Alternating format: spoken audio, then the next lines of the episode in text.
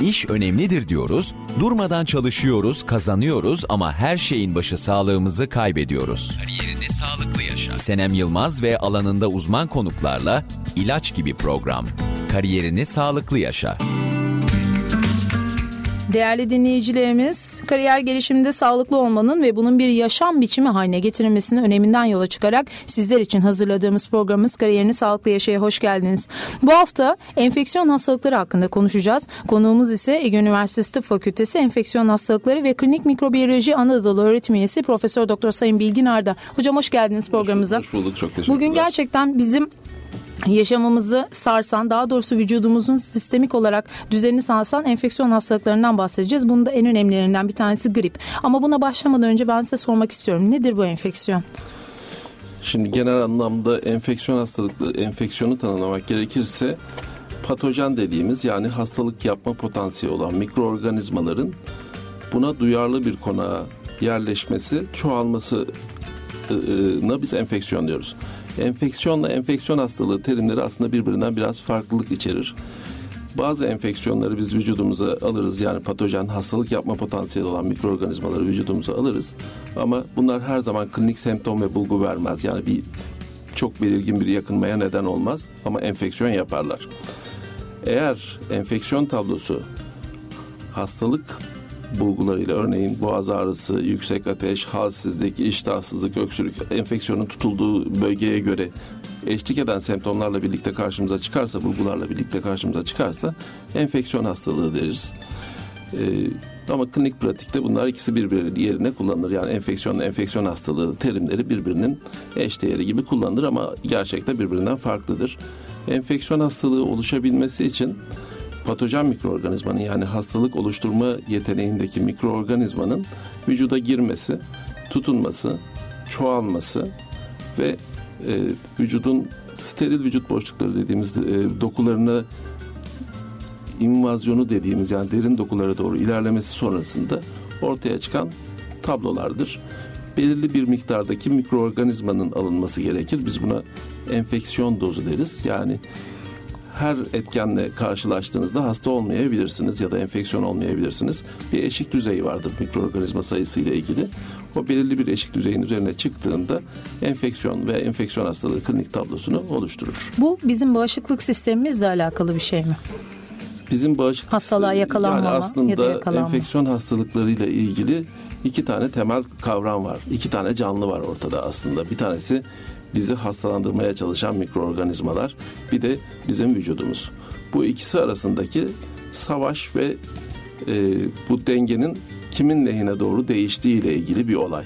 Eğer hani asemptomatik yani bulgu vermeyen hastalıklar, enfeksiyon hastalıkları dediğimizde bu denge konak lehinedir, insan vücudu lehinedir.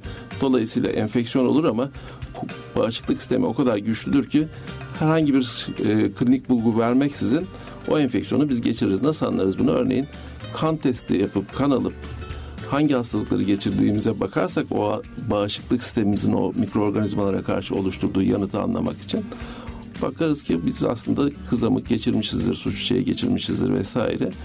O, ama hiçbirini hatırlamıyor olabiliriz ya da hepatit A geçirmişizdir örneğin sarılık, sarılık mikroplarından bir tanesi biraz sonra konuşacağız.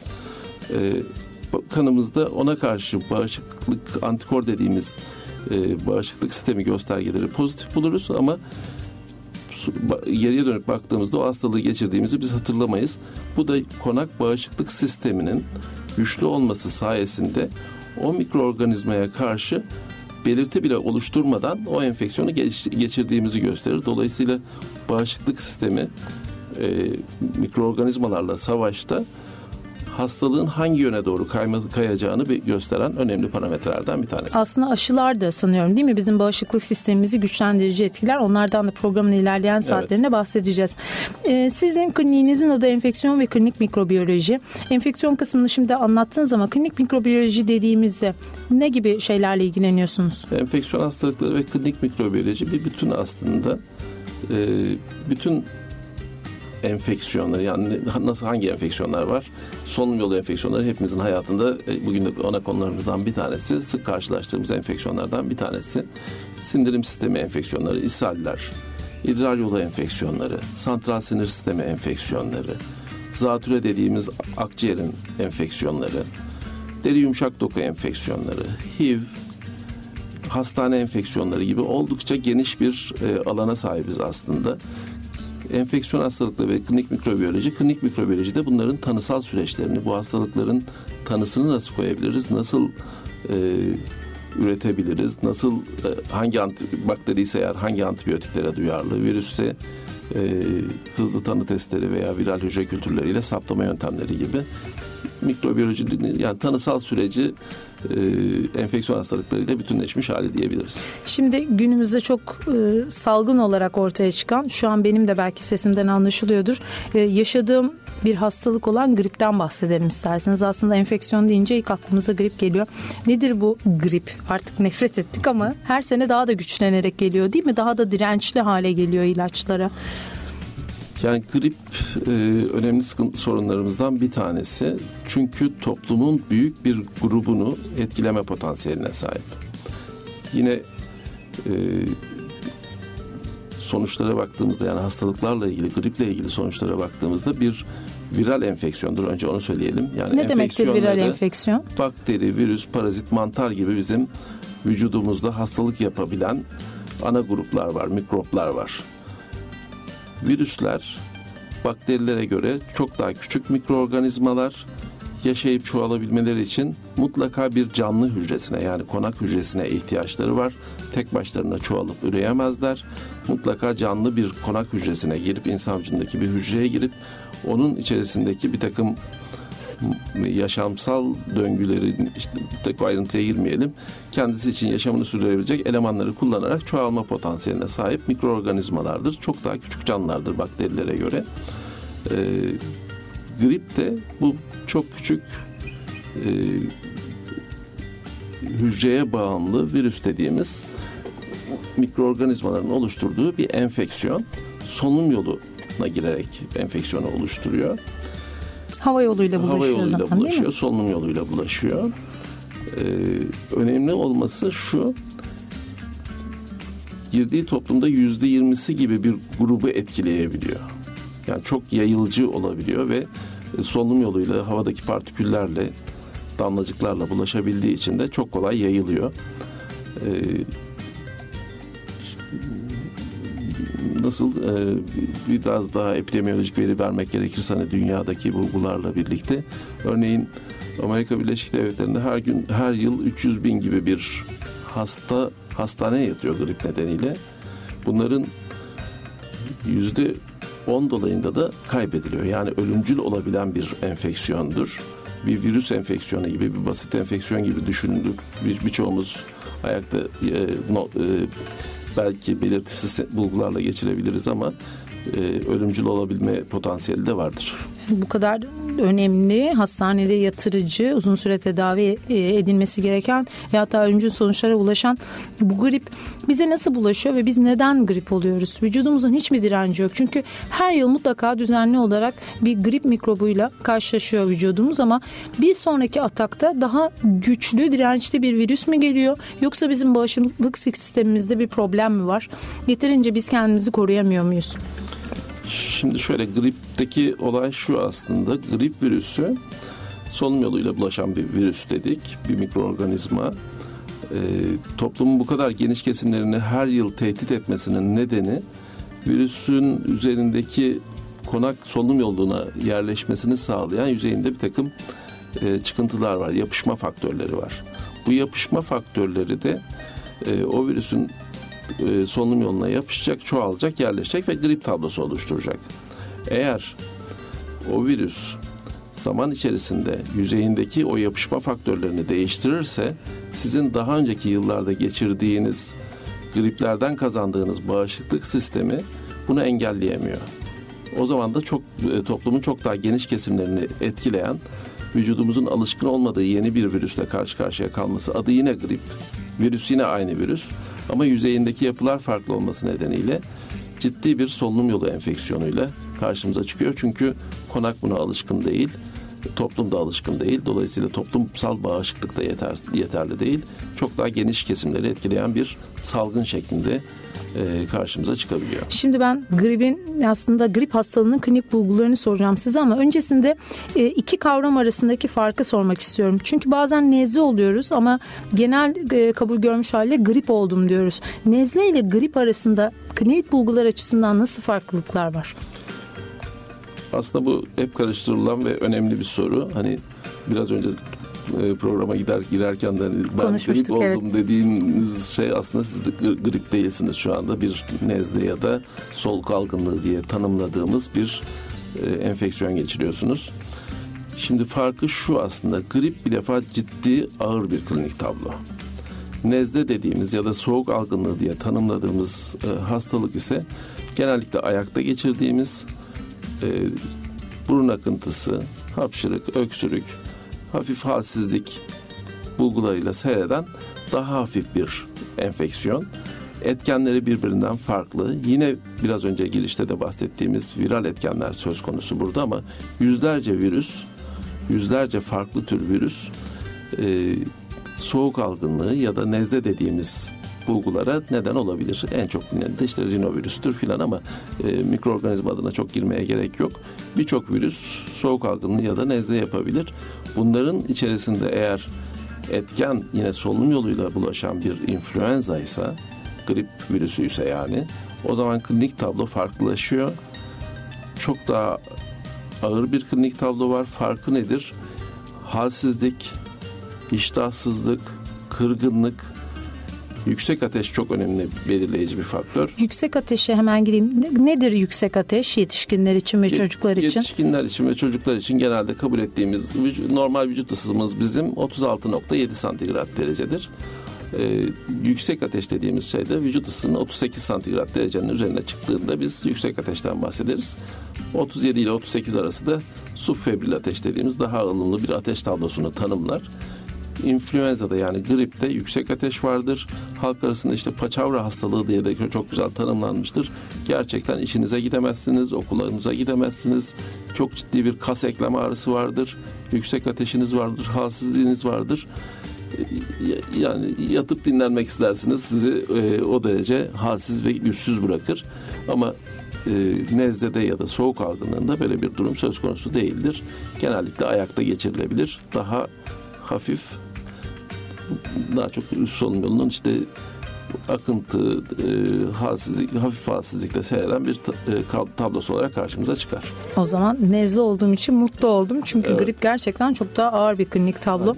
E, peki siz e, kendi kliniğinizde gripin gerçekten grip mi yoksa başka bir şey mi olduğunu anlamak için ne tür tanı testleri kullanıyorsunuz? Şimdi e, tanısı mümkün. Yani tanısı e, enfeksiyon hastalıklarının genel tanısal yaklaşımı hangi etkeni düşünüyorsanız o enfeksiyon odağında işte pnömoni ise akciğer enfeksiyonuysa akciğer örneklerinde, üst solunum yolu enfeksiyonuysa üst solunum yolundan aldığınız örneklerde, idrar yolu enfeksiyonu düşünüyorsanız idrar yolunu idrarı alarak inceleyerek oradaki olası enfeksiyon etkenlerini saptamaya çalışıyorsunuz.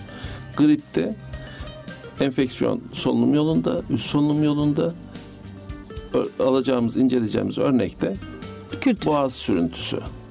Boğaz sürüntüsünde bir hızlı tanı yöntemleri var. Yani burada direkt e, virüsün antijenlerini saptamaya yönelik, yani virüsü saptamaya yönelik diyelim. Daha gelişmiş moleküler yöntemler de var. Bu virüsü normal e, bizim rutinde kullandığımız bakteri kültür örnek e, besiyerlerine değil de virüsü üretmeye yönelik özel hazırlanmış besiyerlerine ekerek influenza virüsünü üretmek mümkün. Direkt virüsün genetik yapısına bakarak hızlı tanı testlerine bakmak mümkün. Kart test dediğimiz hasta başında başvurunca hemen boğazından sürüntü alıp var mı yok mu diye test eden hızlı tanı testleriyle de test etmek mümkün. Az önce bahsetmiştik ateşin öneminden. Peki gripte siz özellikle vurgulamışsınız. Ateş neden önemlidir? Daha doğrusu ateş nedir? Önce oradan başlayalım isterseniz. Ateş aslında vücudumuzun savunma sisteminin verdiği, savunma sistemi olarak geliştirdiği bir yangısal reaksiyon. E, yangısal yanıt diyelim. E, mikroorganizmalar ilaçlar, toksik bir takım maddeler, kanser hücrelerinin varlığı, e, travma gibi birçok faktör aslında ateşe neden olur. Mikroorganizmalar ya da yabancı vücuda yabancı reaksiyonların sonucunda konak savunması e, ısı merkezi santral sistemimizde beyinde bir bölge e, kaloriferdeki termostat ayarı gibi düşünün. Vücuttaki bu yabancı etkenlerle karşılaşma sonrası bir uyarı gidiyor ve bu uyarıda termostat ayarını aynı sizin kaloriferinizin ayarını arttırdığınız gibi ateşini 38-39 dereceye yükseltmeniz gerekiyor diye bir uyarı veriyor. Ve bunu bir takım e, kas kasılmaları, tiroid fonksiyonlarının sentezi gibi bir takım mekanizmaları kullanarak vücut ısısını arttırıyor. Bir savunma mekanizmasıdır aslında. Mikroorganizmaların çoğalmasını engellemeye, baskılamaya yönelik de bir e, fizyolojik reaksiyondur. E, genel olarak böyle söyleyebiliriz. Peki gripte neden önemlidir ateş? Grip, e, ateş birçok şeyde önemli tabii. Vücudun bir reaksiyon verdiğini gösteren bir parametre. İşte biraz önce de söyledik aslında nezle misiniz, grip, grip misiniz? misiniz? Onun ayrıcı tanısında bile en önemli parametrelerden bir tanesi. E, ateş hastalığının seyrinin bir parçası. O yüzden gripte ateş olmasının beklenen bir şeydir zaten. Önemi eğer uzun sürerse. Normalde grip işte halk arasında ilaç kullanırsanız bir hafta ilaçsız yedi gün gibi hani gayet güzel bir tanımlama vardır. E, ateş uzun sürerse viral enfeksiyonla başlayan yani griple başlayan ama üzerine başka enfeksiyonların da eklendiği bu dünyada hani işte ölümcül olabilir dediğimiz klinik tablolarının altında aslında bu var. Bakteriyel enfeksiyonlar ekleniyor üzerine ve o zaman ateşiniz 3-4 gün içerisinde düşüp kendinizi toparlamanız gerekirken birden ateşiniz yükseliyor. Başka bulgularda belki biraz sonra konuşabiliriz. Öksürüğünüzün artması, öksürüğünüzün koyu renkli gelmeye başlaması, e, nefes alamama gibi, solunum sıkıntısı gibi bulgularla yani bizim üst solunum yolundaki enfeksiyonumuzun daha altlara doğru, akciğerlere doğru indiğini ve hastaneye yatmaya gerektirecek. Belki de hastanın yaşamını kaybetmesine neden olacak düzeyde ilerlemesine neden oluyor. O yüzden şimdiden hemen söyleyelim. Klinik bulgular gerilemiyorsa alt solunum yolu enfeksiyonu dediğimiz bizim işte öksürük yanında balgam çıkarmaya, balgamınızın kötü renkli gelmesi, e, koyu gelmesi gibi bulgularla eşlik ediyorsa mutlaka bir hekime başvurulması gereken de bir durumdur. Gene halk arasında işte nezle değil de ben gribim hemen bir antibiyotik alayım gibi bir yaklaşım var. Ee, ama sizle daha önce de sohbet ettiğimizde antibiyotiğin aslında böyle durumlarda çok da etkili olmadığını söylemiştiniz. Buradan bir vurgu yapabilir miyiz? Her grip olan antibiyotik almalı mıdır? Yoksa antibiyotik gibi ilaçların kullanılması mutlaka bir hekim kontrolünde ve tavsiyesinde mi olmalıdır? Sorunuzun cevabı evet. ee, yani antibiyotiklerin kullanımı mutlaka hekim tavsiyesiyle olmalı. Çünkü bizim genel alışkanlığımız hani hekime gitmeden komşudan ya da işte daha önce Evde geçirdiğimiz klinik tablolara bakarak hemen bir antibiyotik, ağrı kesici, vitamin kullanımı bu e, ülkemizde en çok kullanılan evet. ilaçlardan ilaçların başında gelir. Çok yanlış bir uygulama ama bazı yanlış şeyleri düzeltmek çok e, kolay olmuyor. Amerika Birleşik Devletleri'nde kardiyovasküler ilaçlar, kalp rahatsızlıkları ile ilgili ilaçlar ilk sıradayken bizde antibiyotikler ilk sırada. Yani biz ağrı kesici gibi ya da ateşi olan bir kişi mutlaka bir antibiyotik gereksinimi duyuyor. Yanlış bir inanış, yanlış bir e, kavram. Hekime gittiğinde de antibiyotik yazmadığı zaman aslında iyi muayene olmadığı ya da evet, iyi tedavi iyi almadığı şeklinde bir yanlış algıya neden oluyor. Bunu biz bütün eğitimleri, bütün e, toplantıları, öğrenci eğitimleri anlatmamıza, halk toplantılarında anlatmamıza rağmen çok başarılı değiliz bu konuda. E, şunu söyleyelim hani bu girişten sonra viral enfeksiyonlarda antibiyotiklerin yeri yoktur.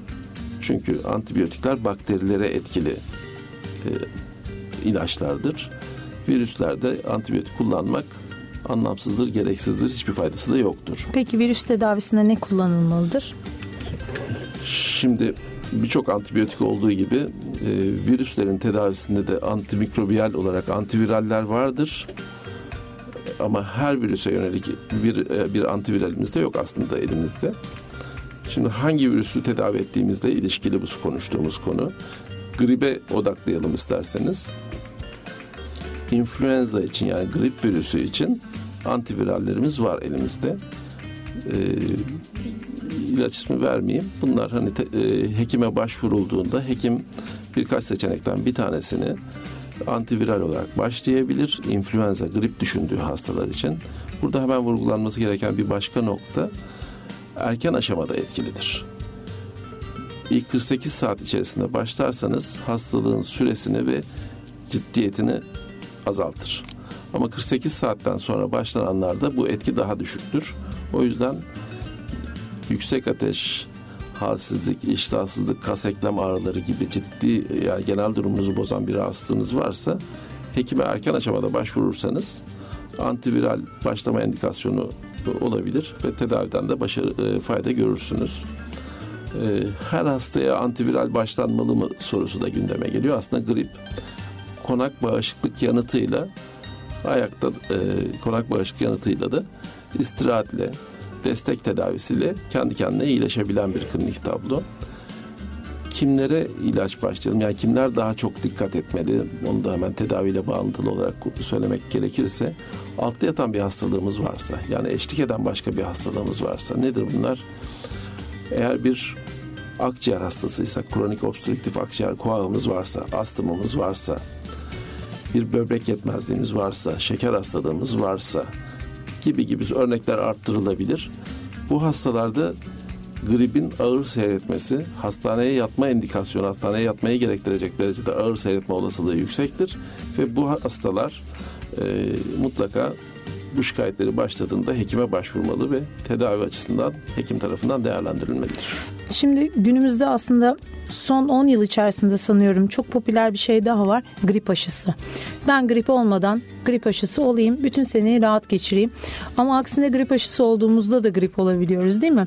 Dolayısıyla aşı ne kadar koruyucu bir tedavidir ya da önleyici bir tedavidir? Grip aşısı e, şimdi grip aşısı olmam, oldum ama yine de grip e, gribe yakalanıyorum e, sorusu çok geliyor gerçekten. Grip aşısı sadece grip virüsüne karşı etkili. İnfluenza dediğimiz grip virüsüne karşı etkili bir aşıdır. Ee,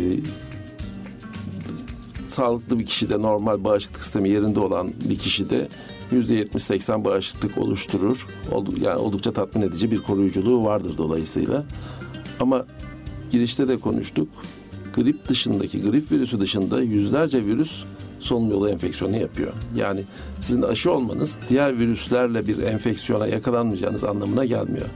Dolayısıyla aşı oldum ama grip oldum sorusunun cevabı aslında influenza değildir o kişinin geçirdiği ya da grip virüsüyle bir e, solunum yolu enfeksiyonu değildir. Mutlaka diğer işte o yüzlerce virüsten bir tanesiyle solunum yolu enfeksiyonu geçirmiştir. Aşı beni korumuyor diye bir yanlış inanışa da e, kapılır. Aşıyla ilgili e, bu salgınlarda vesairede yapıldığında hem hastaneye yatışları hem de e, hastalığa yakalanma oranlarını ciddi anlamda azalttığı gösterilmiş, kanıtlanmış bir aşıdır e, grip aşısı.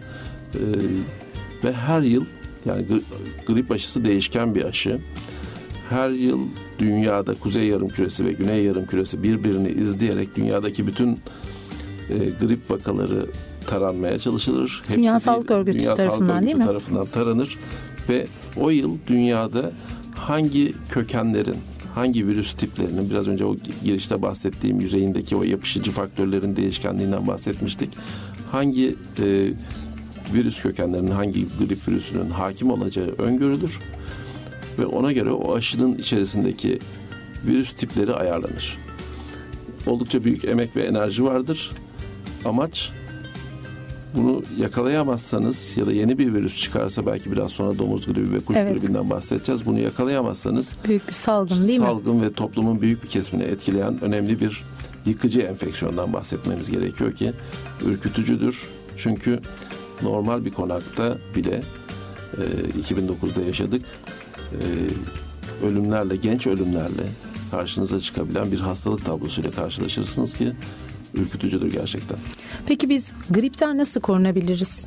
Kendi bağışıklık sistemimizi güçlendirici şekilde e, nasıl belki beslenebiliriz ya da nelere dikkat edebiliriz? kendi bağışıklık sistemimizi güçlendirmekle ilgili hani normal bes, e, dengeli beslenme kuralları burada da geçerli. Yani grip için çok özel bir şey yok. E, grip bir viral etkenin yani o e, mevsimsel geçiş özelliğinden de bahsedelim istersen. E, Eylül-Ekim aylarında başlar.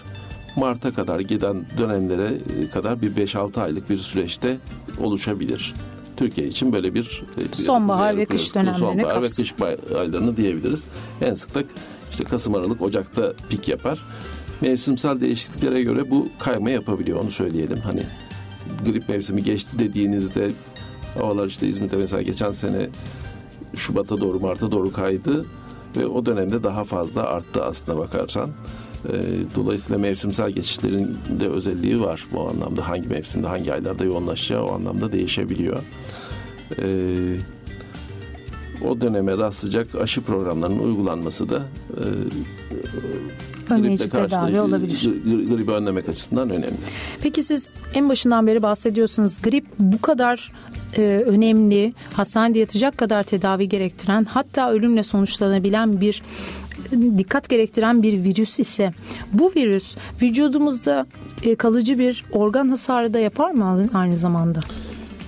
Yok kalıcı bir organ hasarı yapmaz aslında. Yani enfeksiyonu geçirdiğinizde gribe bağlı bir sekeliniz yani organ hasarınız kalmaz. Ancak hastaneye yatmanızı gerektirecek ya da altta yatan bir hastalığınız varsa onun komplikasyonları ya da istenmeyen etkilerini arttırabilir. Dediğim gibi işte e, en istenmeyen ya da kalıcı hasar ölüm daha ötesi yok tabi. E, ama geçirdiğinizde bir kalıcı hasar e, bırakmaz.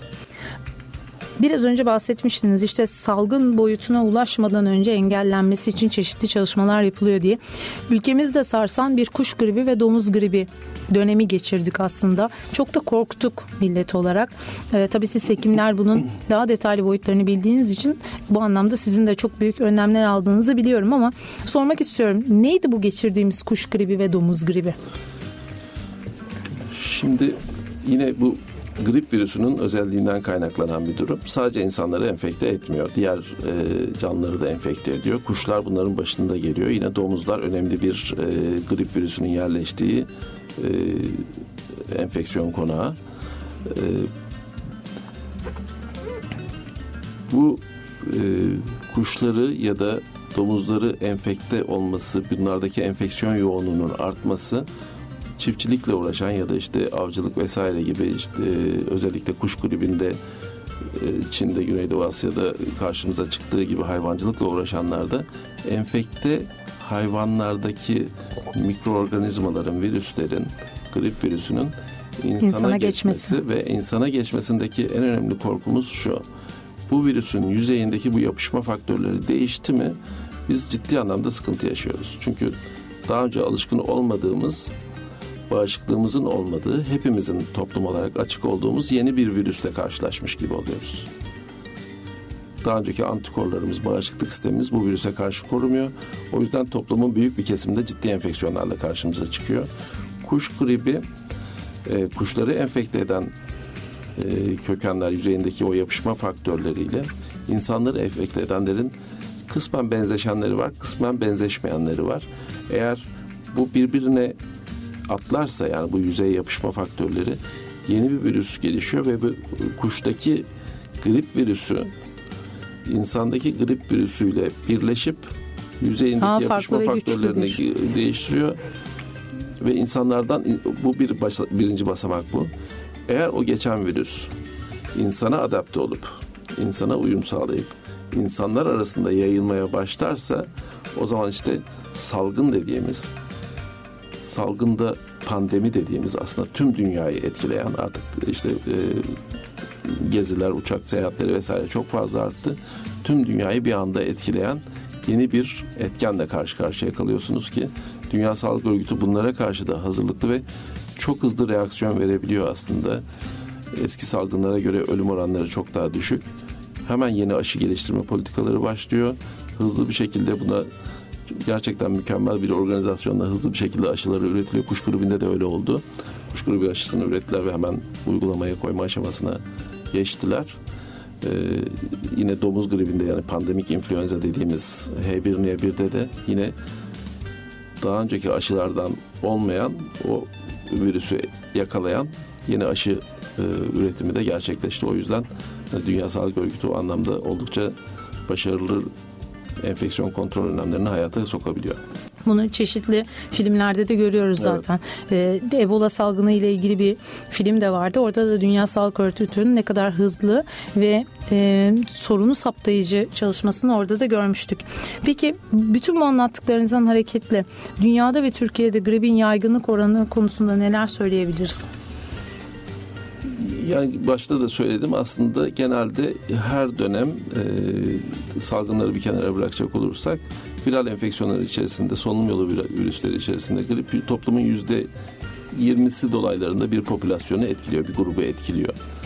E, bunların e, işte 200 bini e, bizim ülkemizdeki veriler çok hani e, hastane yatış oranları ve tanısal süreçler için çok yeterli değil ama Amerika Birleşik Devletleri'ndeki rakamları söyleyelim 200 bin kadar hastane yatış yüzde on bunların akciğer enfeksiyonu yüzde on dolayında da mortaliteyle seyrediyor. Yüzde, e, iki, 200 bin hastane yatış 20 bin akciğer enfeksiyonu yine e, 20 bin mortaliteyle seyrediyor öyle diyeyim. Yüzde onu e, kaybedilebiliyor bu hastaların. Çok ciddi bir oran evet. aslında.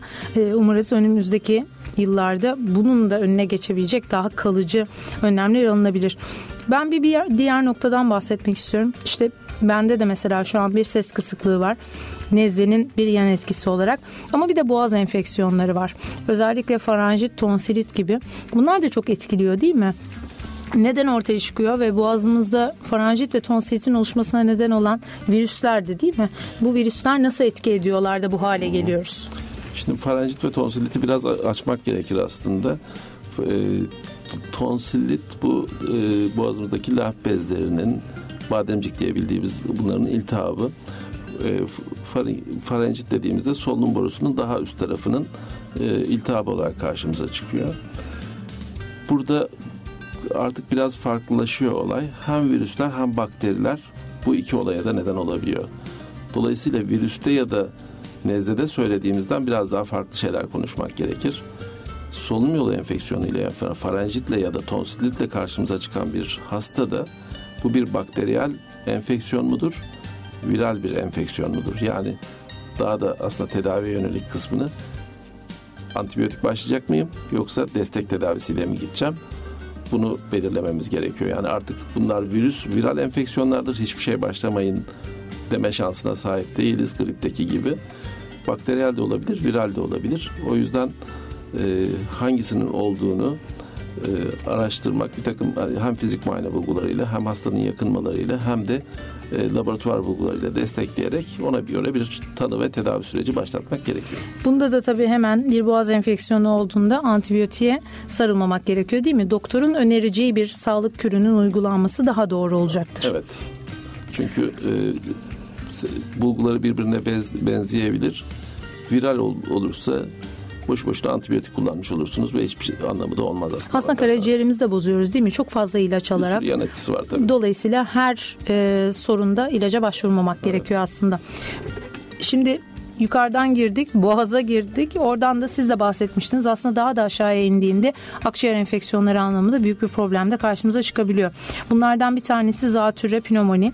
Bunları çocuklarda da görüyoruz. Büyüklerde, yetişkinlerde daha da e, ağır klinik tablolar haline gelebiliyorlar değil mi? Bir bahsedebilir miyiz? Bu zatürre ve pnömoni neden oluyor? Akciğer iltihabı, e, zatürre ya da pnömoni dediğimiz klinik tablo. Yine burada da e, hem virüsler hem bakteriler rol oynayabilir. Akciğer enfeksiyonu tabii ciddi bir klinik tablo. Artık olayın solunum yolu, üst solunum yolundan çıkıp akciğerleri e, ilgilenme, e, akciğerlere kadar yansıması ve işte öksürük, balgam çıkarma, koyu renkli balgam, nefes darlığı, soluk alıp vermede sıkıntı gibi daha ciddi bulgularla hele hele altta yatan bir hastalık varsa e, yine hastaneye yatış ve hastanın kaybına kadar gidebilecek bir ciddi bir tabloya neden olabilir. E, burada da hem virüsler hem bakteriler neden olabilir. Bunu yine bir doktorunuza başvurunuz ve fizik muayene bulgularınızda, laboratuvar bulgularınızda değerlendirerek bunun nasıl bir tedavi şekliyle tedavi edilmesi gerektiğini karar vermek gerekiyor. ateş varsa, yüksek ateş varsa ateş sadece bakteri ya da virüs dedirtmiyor bize tabii. Hem bakteriyel enfeksiyonlarda hem viral enfeksiyonlarda yüksek ateş olur. Laboratuvar bulgularıyla ve diğer bulgularla bir e, fizik muayene ve hekim kontrolüyle ancak yaklaşmak daha doğru olur diye düşünüyorum. Bir dinleyicimiz Gülçin Saraç e, sormuş. Özellikle çocuklarda zatürre konusunda sizden bilgi istemiş. Nasıl bir tabloda seyreder? Endişelenmesi gereken bir durum mudur? Klinik bir durum mudur? Yani yatmayı gerektiren, hastanede yatmayı gerektiren bir durum mudur? Yoksa çabuk atlatabilecek bir şey mi? Şimdi e, şöyle e, mutlaka bir çocuk hekiminin görmesi gereken bir klinik tablo diye söyle, söze başlayalım. Ben erişkin enfeksiyon hastalıkları e, hekimiyim. Çocuk doktorunun görmesinde fayda var böyle bir hastayı. Çocuklardaki e, alt solunum yolu enfeksiyonlarının yani zatürrelerin bir kısmı viraldir. Bunlar dest, e, fizik muayenesi yapılıp laboratuvar testleri yapıldıktan sonra e, tanısı bu, bu yönde gelişirse eğer destek tedavisiyle antibiyotiksiz evde de tedavi edilebilir. Ama bakteriyelse mutlaka antibiyotik tedavisi vermek gerekir. Bunların bir kısmının da yatırılması en azından başlangıç tedavisinin hastanede yapılması gereken hasta grupları vardır. Programımıza kısa bir müzik arası vermek istiyorum izninizle. Programın ikinci bölümünde sarılıktan bahsedeceğiz. Yine e, önemli diğer enfeksiyon hastalıklarımızdan, idrar yolu hastalıklarından ve enfeksiyonların vücudumuzda neden olduğu ishal gibi e, etkenlerden bahsedeceğiz. İkinci bölümde görüşmek dileğiyle.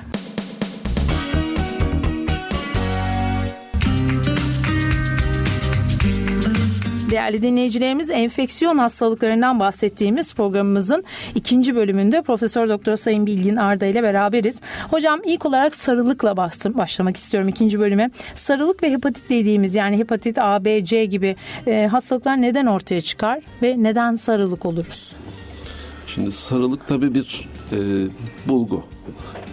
Bir hastalık değil. Birçok klinik tabloya bağlı olarak sarılık ortaya çıkabilir bilirubin dediğimiz bir e, e, metabolizmanın yani bilirubinin kanda artması sonrasında sarılık ortaya çıkıyor aslına bakarsanız. Karaciğerde sentezleniyor, safra kanalına geçiyor, safra kanalından da atılıyor. Üç temel mekanizması var sarılığın. Bir tanesi e, safra kanalının tıkanması, tıkanma sarılığı dediğimiz klinik tablo. Birisi e, eritrositlerin içerisinde de yine bilirubini içeren kapsayan bir hemoglobin dediğimiz madde var. Eritrositler yani kırmızı kan hücreleri yıkılırsa yıkıma bağlı onun kanda artmasına bağlı olarak bir e, sarılık tablosu karşımıza çıkabiliyor. Bir de karaciğeri tutan e, hepatitler gibi işte sarılık mikrobu diye e, bahsettiğimiz yine viral etkenlerle karaciğer hücrelerinin hasarlanması sonrasında sarılık karşımıza çıkabiliyor. Yani sarılık aslında birçok hastalığa eşlik edebilen, birçok hastalığın farklı mekanizmalarla karşımıza koyabileceği bir bulgu, bir semptom. Ee, bunların içerisinde viral hepatitler dediğimiz yani sarılık mikrobu diye halk arasında tanımlanan A, B, C, D, E devam eden e, alfabenin harfleriyle devam eden e, sarılık mikrobu dediğimiz aslında karaciğer iltihabı, hepatit dediğimiz karaciğer iltihabının bir yansıması göstergesi. Bunlar aynı hastalık değil. Önce onu söyleyelim. Farklı virüslerle oluşan karaciğeri tutan karaciğer iltihabı dediğimiz klinik tabloyla ve sarılıkla karakterize klinik bulgularla karşımıza çıkan enfeksiyonlar.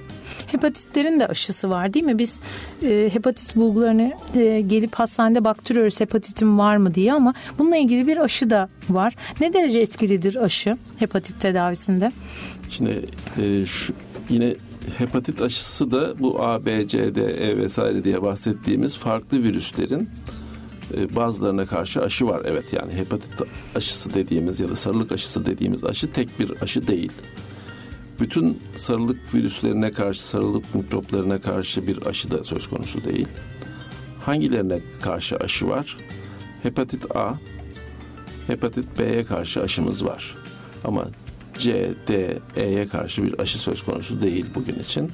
Bunların klinik yansımaları kabaca birbirine benzer. Karaca, e, halsizlik, iştahsızlık, gözlerde sararma, e, bulantı, kusma, ishal olabilir zaman zaman. bu bulgularla karşımıza çıkar. Bazılarında bu bulgular daha gürültülüdür, bazılarında daha hafif seyreder.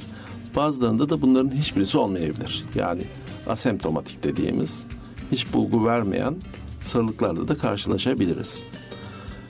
Aşıya tekrar geri dönmek gerekirse hepatit A'ya karşı aşı var. E, 6 ay aralarla yapılıyor. 0. ve 6. ayda iki doz aşı yapmak mümkün ve oldukça da yüksek düzeyde bağışıklık bırakıyor.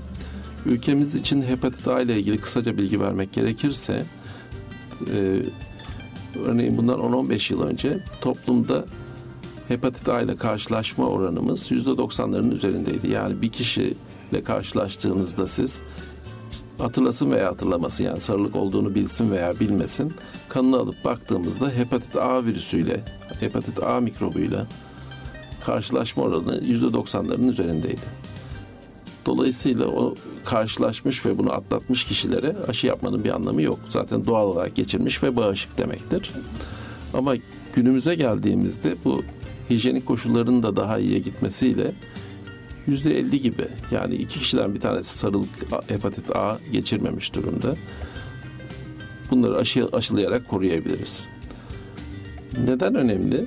Bir defa ciddi bir halsizlik, iştahsızlık, e, hastane karaciğer fonksiyon testlerinin yükselmesi çok nadiren yani çok nadiren dediğimde yine yüzde bir iki dolaylarında da fulminant hepatit dediğimiz yani karaciğer komasına kadar giden çok ciddi klinik e, tabloya gitme olasılığı da vardır hepatit A'da. Bunu önle, bir aşıyla önlemek mümkün. O yüzden e, hepatit A'da geçirmemişse aşıyla e, korunmayı öneriyoruz. Hepatit B için ise hepatit B başka bir virüs. Hepatit A ile ilgili hemen şeyi söyleyelim tabii. Hepatit A'da bir kronikleşme söz konusu değildir. Hepatitlerden bizim ya da sarılık mikrobundan korktuğumuz şey kronikleşmesi. Kronikleşince ne olur? Uzun dönemde karaciğer yetmezliği, onlu yıllardan bahsediyorum tabii 10 yıl 20 yıl ama e, sonuçta bu virüse yakalandığınızda bu kadar sürebiliyor. E, daha sonra da karaciğer kanserine kadar giden ciddi e, klinik tablolara neden olabiliyor. Hepatit A'da bir, böyle bir kronikleşme süreci söz konusu değil. Hepatit A'daki risk hastanın işinden gücünden olması, bir, bir aya kadar, bir buçuk aya kadar süren belki bir tedavi süreci, istirahat sürecinin olması ve yine yüzde bir iki gibi ölümle sonuçlanabilecek hepatik komaya yani karaciğer komasına neden olması açısından önemli. Dolayısıyla bir aşıyla korunabilmek mümkünken bu riskleri hiç almanın bir anlamı yok. Aşısını yapmakta fayda var. Hepatit A toplumda yaygın olmasının nedeni e, fekal oral yol dediğimiz yani enfekte kişilerin dışkılarındaki mikroorganizmaların hijyenin iyi olmaması nedeniyle ağız yoluyla alınması. Yani suların kirli, kirliliği olabilir, iyi klorlanmaması olabilir, gıda maddelerinin iyi hazırlanmaması olabilir. Bu şekilde toplumda yüzde 90'lara varan e, seroprevalanstan yani pozitiflikten bahsetmek mümkündü. Şimdi biraz daha yüzde 50'lere indik. E, dolayısıyla e, negatifse karşılaşmamışsa bu riski almamak ve aşıyla korunmak mümkün. Hepatit B'ye gelince durum daha dramatik aslında. Birçoğumuz farkında olmayabiliriz ve geçirmiş olabiliriz hepatit B'yi. Sarılık olmadan da geçebileceğinden bahsetmiştim. Kronikleşme olasılığı var. Ne kadar? Erişkinlerde karşılaşırsak yani erişkin yaşta biz hepatit B virüsüyle karşılaşırsak yüzde 90'ı geçiyor, sorun olmuyor. %10 kadarında bir kronikleşme söz konusu. %10 Türkiye'de de toplumun %5 ila 7'sinde hepatit B taşıyıcılığı var. Yani hepatit B ile karşılaşma açısından biz dünyada orta sıklıkta görülen enfeksiyon grubuna giriyoruz. Yani az değil, çok yüksek de değil ama azımsanmayacak derecede var. Tekrar aşıya dönelim. Hepatit B'nin de aşısı var. Hele hele böyle kronikleşme, karaciğer yetmezliği, karaciğer sirozu, kanser gibi çok ciddi klinik tabloların da e, uzun vadede bu enfeksiyona ikinci olarak karşımıza çıkabileceği düşünülürse hepatit B aşısı da karşılaşmamış olanlara mutlaka yapılmalı. Hepatit B'nin bulaşından bahsedelim. Yani sarılık virüsü B diye söyle, söylemek gerekirse kan ve kan ürünleri burada. Yani burada artık dışkı e, ağızda kontamine olmuş bir bulaş söz konusu değil A'daki gibi. Hepatit B'de kan ve kan ürünleri cinsel yolla bulaşan hastalıklar grubunda da karşımıza çıkıyor. Ee, bulaş yolu farklı, virüs farklı. E, uzun vadede riskleri daha e, fazla. Bu nedenle hepatit B'ye karşı da aşılanmakta fayda var. E, aşısı da oldukça yüksek düzeyde koruyucu. 3 doz aşı yapıyoruz. 0, 1, 6 diye 6. aylarda. E, bağışıklık düzeyleri de oldukça yüz güldürücü. Peki hepatitle ilgili aşı kaç yaşında yapılmalıdır mesela? Doğar doğmaz bir bebeğe yapılmalı mıdır? Bunlar otomatik olarak hani hastanede yoksa Do, do, ilk defa yani bir şekilde karşılaşmış olması gerekiyor mu illa virüsle? Yok hayır. Da, zaten aşının temel mantığı virüsle karşılaşmadan önce yapmak. Koruyucu hekimliğin temel ilkesidir. Ee, karşılaşmadan karşılaşmaya e, önlemek açısından yapılan aşı programı, bağışıklama programı. Türkiye'de de e, çocuk aşılama e, programının içerisinde var hepatit B aşısı. Dolayısıyla hani ülkemizde bu orta sıklıktaki e, hepatit B mikrobuyla karşı karşıya olma olasılığını yıllar içerisinde azaltarak daha sağlıklı bir toplum haline gelecek. E, doğar doğmaz yapılabilir. İkinci, dördüncü, altıncı, e, ikinci aydan itibaren de yapılabilir. Sıkıntı yok. Bir başka faktör eğer bebeklik döneminde alınırsa bu bu kronikleşme dediğimiz süreç erişkinde yüzde doksan iyileşiyordu, yüzde on kronikleşiyordu, tam tersine dönüyor. Yani siz yüzde doksan kronikleşiyor ve yüzde on iyileşiyor. Dolayısıyla klinik tablo çok daha dramatik. Anneden çocuğa geçebiliyor tabii önemli bir faktör. Anne hepatit B taşıyıcısı ise mutlaka doğduğunda bebeğe hepatit B'ye karşı koruyucu immunglobulin dediğimiz e, hepatit B için üretilmiş hazır e, serumun verilmesiyle ve aşının hemen beraberinde uygulanmasıyla çocuğun hepatit B olmasını böyle yüzde 90 gibi bir kronikleşme oranından kurtarılması mümkün. O yüzden bütün annelere de hepatit B açısından var mı yok mu diye taramaları yapılıyor günümüzde.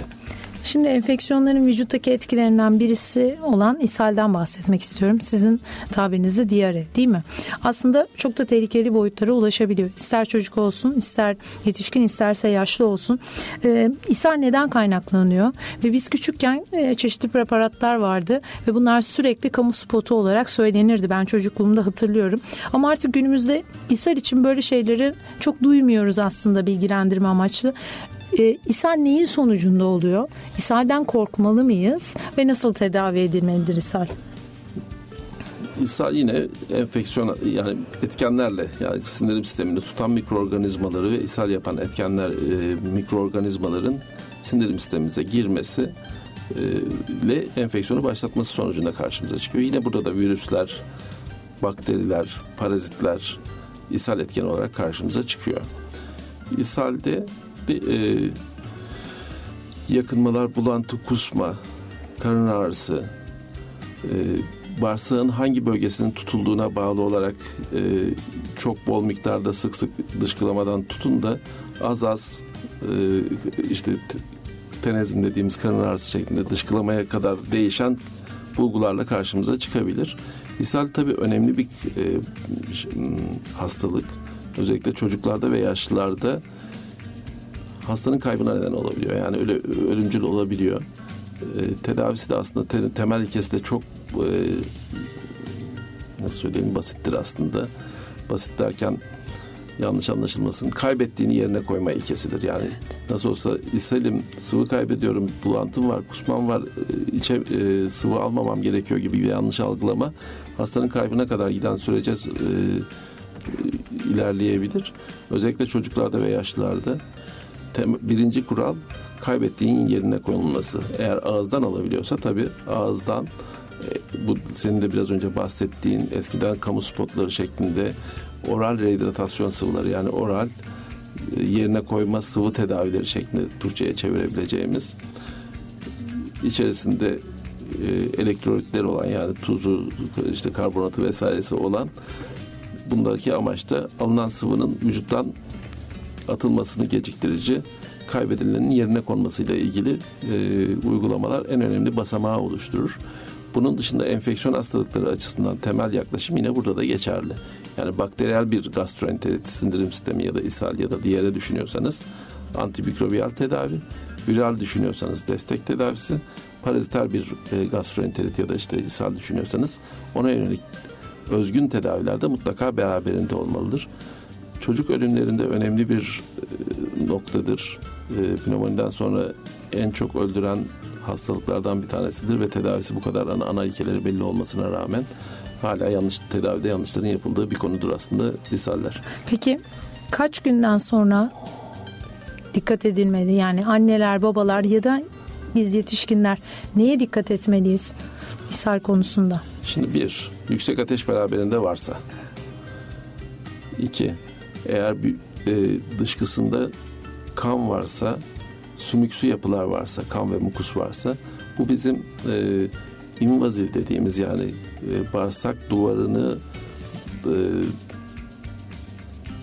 invazyon yapan, geçen daha ciddi ishal tablolarını e, tanımlar ki o zaman mutlaka bir doktora başvurmak gerekir. Viral olanlar, bazı bakteriyel olanlar daha hafif seyirli. 2-3 gün içerisinde kendi kendini sınırlandırabilir. Ama ateş varsa, büyük abdestte kan ve mukus gibi işte sümüksü yapılar varsa mutlaka bir doktora başvurup tedavisini, özgün tedavisini ve yerine koyma tedavisini birlikte pardon, birlikte yürütmek gerekir. Yine sıvı kaybının derecesi ne kadar ishale çıkıyor? Günde normalde 3 kez sulu dışkılama yapmak ishal olarak pratik anlamda tanımlanıyor. Çok pardon. Ama bazen litrelerce kayıba neden olabiliyor. Onlar da hızlı sıvı tedavisinin sadece ağızdan değil damardan da mutlaka desteklenmesi gerekecek ciddi ishal tabloları var. Ee, sorunuzun cevabı ishalin şiddetine göre sıvı kaybının derecesine göre ateşin olup olmamasına göre büyük abdestinin makroskopik dediğimiz görüntüsüne göre değerlendirmek mümkün. Kan mukus varsa mutlaka hekim, ateş varsa mutlaka hekim, çok aşırı miktarda ishal varsa mutlaka hekime başvurmalı. Onun dışındakiler belki hani e, sıvı desteğiyle gözlenebilir. Bir başka enfeksiyona geçmek istiyorum izninizle. O da idrar yolu enfeksiyonları. Özellikle e, böbreğimizde çeşitli hasarlara neden olabilecek ya da böbrekteki çeşitli enfeksiyonların habercisi olan aslında e, enfeksiyonlar bunlar. İdrar yollarına biz hangi durumlarda iltihaplandığını görüyoruz? İdrar yolu enfeksiyonları temel olarak iki başlıkta incelenir. Bir tanesi üst idrar yolu enfeksiyonları, bir tanesi alt üriner sistem enfeksiyonu, alt idrar yolu enfeksiyonları. İkisi birbirinden farklı. Ee, alt üriner sistem enfeksiyonlarından başlamak gerekirse idrar yolu enfeksiyonları aşağıdan yukarıya doğru bir hani normalde idrarda mikroorganizma yoktur. Yani e, steril bir vücut sıvısıdır. E, altta, e, alttan üste doğru bir kontaminasyon olursa, bir bulaş olursa mikroorganizmalar yukarıya doğru yayılır ve ilk yerleşecekleri yer mesane, idrar kesesi. İdrar kesesinin iltihabı sistit dediğimiz özellikle kadınlarda daha sık karşımıza çıkan e, idrar yaparken yanma, sık sık idrara çıkma, yakınmalarıyla karakterize ateşin olmadığı e, basit sistit diye tanımlanır hatta. E, idrar yolu enfeksiyon, alt ürünler, alt idrar yolu enfeksiyonuna örnektir ve en sık karşılaşılan klinik tablodur. Eğer bu tablo ilerler de yani üst ürünler sisteme, böbreklere doğru ulaşırsa o zaman böbrek iltihabı anlamında piyolenefrit dediğimiz bir klinik tabloya oluşur ki bu çok daha ciddi bir klinik tablodur. Yüksek ateşte karakterizedir. Hastanın genel durumunu bozar. Üşüme titremesi vardır. Halsizliği vardır. Ee, daha mutlaka hastaneye başvurması gereken hekime başvur. İkisinde de hekime başvurmamız gerekiyor tabii ki. Ama üst üriner sistem yani böbrekleri tutan bir iltihap durum söz konusuysa o zaman e, mutlaka hastaneye yatış açısından da hekimin değerlendirilmesi gereken bir e, hasta karşımızda demektir. Kendi kendimize tedavi edemeyeceğimiz bir şey sonuçta. Evet. Peki bir diğer cirit enfeksiyonu olan aslında halk arasında farklı bilinen selülitten bahsetmek istiyorum. Nedir selülit ve nasıl tedavi ediyorsunuz bu enfeksiyonu?